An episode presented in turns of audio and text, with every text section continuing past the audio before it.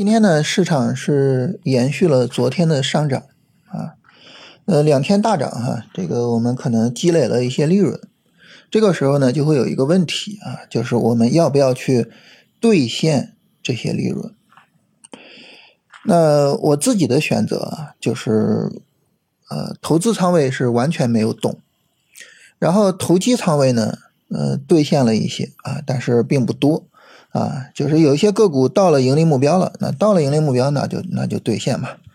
啊，这个呃，但是并不是很多啊，所以主要的仓位呢，就还是拿着。那为什么会做这个选择呢？呃，是因为就这个上涨力度啊，那你无论如何你也会期待一个三十分钟上涨 N，啊，也会主动的去扛一个三十分钟的调整。啊，所以呢，那就那就不出了嘛，等这个三十分钟上涨走出来看看情况。如果说呢，市场啊一个日线、短线上涨一把过了三千一，那这个时候投资仓位可能就撂那儿就不动了。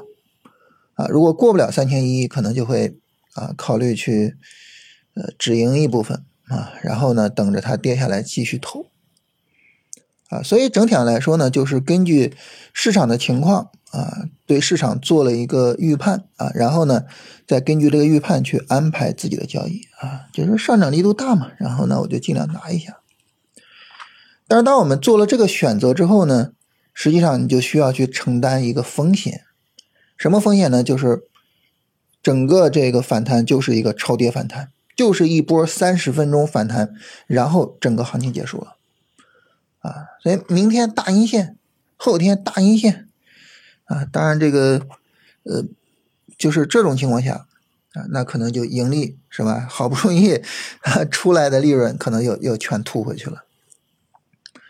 那这个没有办法啊，只能说呢，你做了选择之后，啊，你就要去承受，啊，你的选择所不得不附带的代价。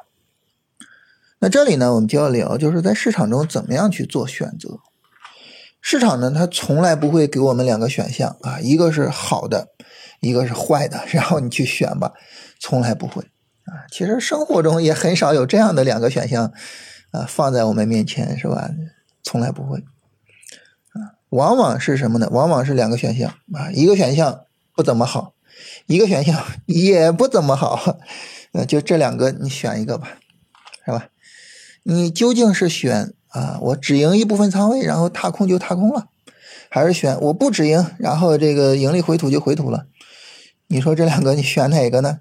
你看着这俩选项都不怎么好，都不怎么样，是吧？我得硬着头皮选一个。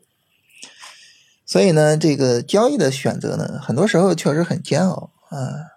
很多时候从事后的角度看。我们可能百分之九十九的选择，哎呀，都不是那么的理想，都不是那么的准确，是吧？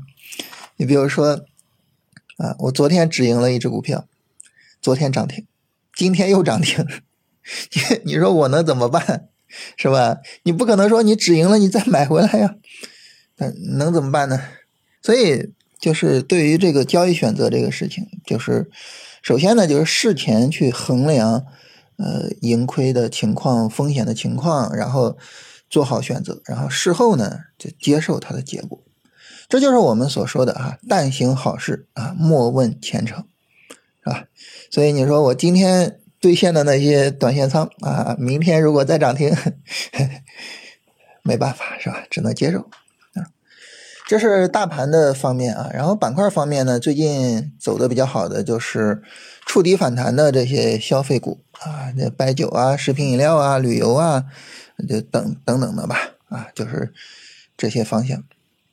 那这些方向呢，因为刚开始涨是吧，还没有调整嘛，所以我们做龙回头的话，那我们这肯定是没得做是吧？我们就只能够等它的调整啊，这是我们的交易方法所决定的。但这个时候呢，我们也有一个工作可以做，就是去哎找一些备选的方向。你比如说。就这些板块里面有哪些个股是我们哎走势上比较认同的，是吧？啊，我们可以选出来，选出来之后呢，翻一翻基本面的情况，对吧？就可以把这些工作去做一做啊。整体上来说，就是酿酒的整体的行情背景相对偏差啊，所以可能 就就就就不是很好弄啊，酒店、餐饮和旅游的行情背景整体来说相对啊好一些啊。这是就是这些板块的情况。当然，我们反过来呢去看之前的主线啊，我们会发现，哎，这个信创不涨了，是吧？开始调整了，啊，这个医疗呢，医疗在涨，医疗在涨，但是主要是大票在涨。这个被之前炒作的小票哎，不涨了。所以这个时候我们可能会觉得奇怪，哎，这是什么情况呢？是吧？我本来觉得，你看大盘跌的时候，人家信创都涨。我本来想这大盘涨，信创能大涨的，结果它它怎么不涨了呢？这是怎么回事呢？这个呢，我们要说一下啊，就是资本这个东西啊，资金这个东西，它追逐利润是什么呢？就是你哪儿有盈利的机会，哪儿有盈利的空间，哪儿有盈利的可能，我就往哪儿钻，对不对？那之前呢，这个市场整体上啊，万马齐喑，但是哎，就这个信创是一个亮点啊，大家都往信创里堆。然后呢？因现在啊，消费从底部起来了，那我可能我就要从信创出来，然后呢，我再往消费里面去堆，所以这个时候就导致一个什么情况呢？就是信创的整体的节呃这个涨跌节奏就和大盘就不太一样啊，这是一种很正常的情况，很正常的板块轮动。这也是为什么就是我我我们新米团啊，就是聊嘛，就是呃在讨论怎么样去。脱离大盘啊，独立于大盘，针对各个板块去操作，然后能够去踏准板块轮动的节奏啊。就最近在探讨这个问题，为什么呢？其实也是因为，就是你越是强势的板块，它跟大盘的节奏越未必是一样的。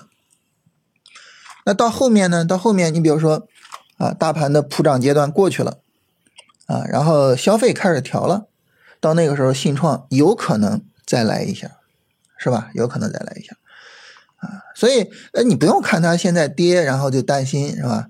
首先呢，你看这个下跌力度本身也不是很大，说明出逃的资金也没有那么多，啊。再一个呢，就是节奏问题啊，说不定后边还有机会，啊。所以呢，就是整体的这个投机的操作哈，其实可能板块本身的情况啊，比大盘的情况会更为重要一些。那如果说呢，你比如说我们这个会做三十分钟短线啊，其实信创现在就可以去关注一下啊。当然，我我自己其实三十分钟短线做的不是太好，因为它需要特别频繁的进出，所以信创现在对我来说有点压力啊。它的整个上涨现在呃位置已经偏高了嘛，现在已经是第二大浪的四浪回调啊。呃，咱们这个音频不好画图哈，第二大浪的四浪回调，所以相对偏厚一点啊。我现在主要是持有着信创的仓位啊，然后并没有说考虑去出它或者怎么样啊。当然在调个股在调，但是并没有考虑出啊，就是后边有可能再来一下啊，到时候看看情况。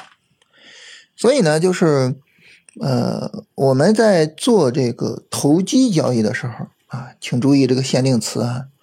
就这种特别注重效率的投机交易的时候，其实大盘对于我们的指导意义相对来说呢小一些，啊，主要是最强指数能够告诉我们市场的风险收益结构，然后我们可以据此去做一些仓位的调配。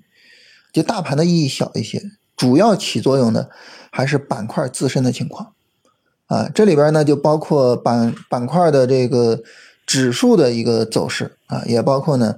板块内个股整体的一个情况，啊，这个东西是真正能够去，呃，告诉我们，呃，机会在哪儿啊，应该怎么做，真正告诉我们这个东西的，啊，就是哪个板块在调啊，然后调的力度又不大，哎，可以做，啊，做了之后，哎，这板块涨没涨啊？涨了，哎，兑现一下，兑现一下，看看现在哪个板块在调啊，能做再去做，就这样呢，你你你就。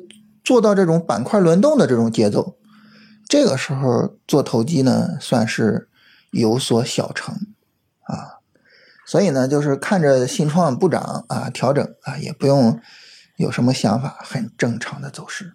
你只有理解了，就是现在大盘大涨，新创调整很正常，你才真正理解了就投机这个事情啊，它到底应该怎么做。然后这是今天的市场情况，简单跟大家聊一下。其实不只是今天了，其实明后天的市场情况基本上也都跟大家聊完了，是吧？呃，我看到大家昨天有一个问题啊，就是问这个被套的股票怎么办？